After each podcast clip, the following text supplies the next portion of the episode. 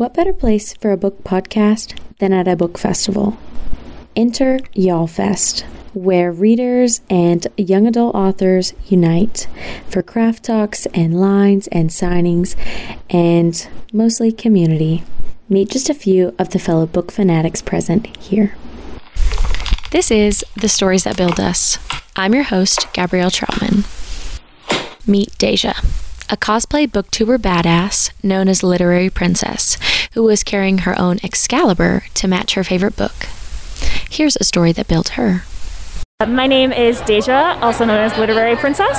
My favorite book is Legendborn by Tracy Deonn. Legendborn is about a young girl in an early college admissions program who discovers something about her lineage that she hadn't known before, that she actually has connections to the ancient lands of King Arthur, and she gets entangled in this sort of modern Arthurian legend with this boy in her class that she really likes, and also this Merlin slash mage who's a little mysterious and doesn't exactly care for her being in their entire scenario, and she gets very tangled up in their whole adventure.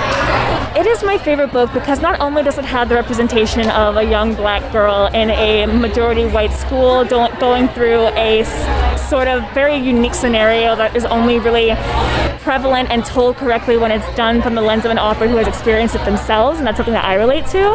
But it's also a representation of how black girls can be magical and they can still experience all the fantasy and all the love triangles and the romance and still like the hero of their story while still grieving because Bree does uh, grieve the death of her mother throughout the story. And although she is taken aback by that and still dealing with that, she is still strong and independent and is able to take care of herself and show everyone that she is the hero that she is. So, overall in my life, stories have impacted me in that they make me understand that there's not just one way that I have to be and that I can live my life. Like seeing people like me represented in books and movies and TV and all sorts of stories makes me feel like I can do anything. Like even if it's like fantastical or even kind of a like stretch of the belief to really understand, it's just something that is fun to escape to and that I can see myself in those stories.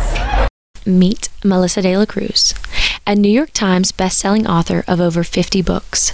She has her own favorite books that she finds herself rewriting, a common trope for authors, or rereading for comfort. Here's a story universe that built her. My name is Melissa De La Cruz, and my favorite book is Lord of the Rings. And it was my favorite book because I really liked the friendship between the fellowship. I thought that was really inspiring because at that time I didn't have any friends. and I thought, well, friends must be real because they're in Lord of the Rings.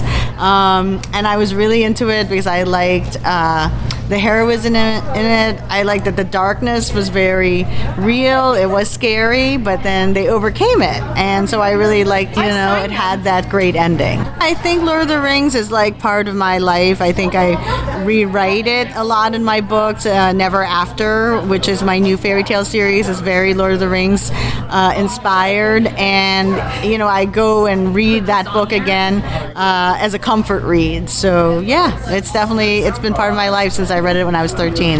I think stories are a way to control um, our own stories. You know, what are the stories we tell about ourselves in our life? And you can, you know, spin it in a dark way and oh, all the negative things that ever happened to you, or you can spin it in a really good way. And here's how we overcame those bad things. So I think it's a way to explain life to ourselves, you know, and to explain, you know, this kind of human experience that we're going through. Like, what is it all about, you know? So, and I think we tell ourselves stories to try to make sense of it.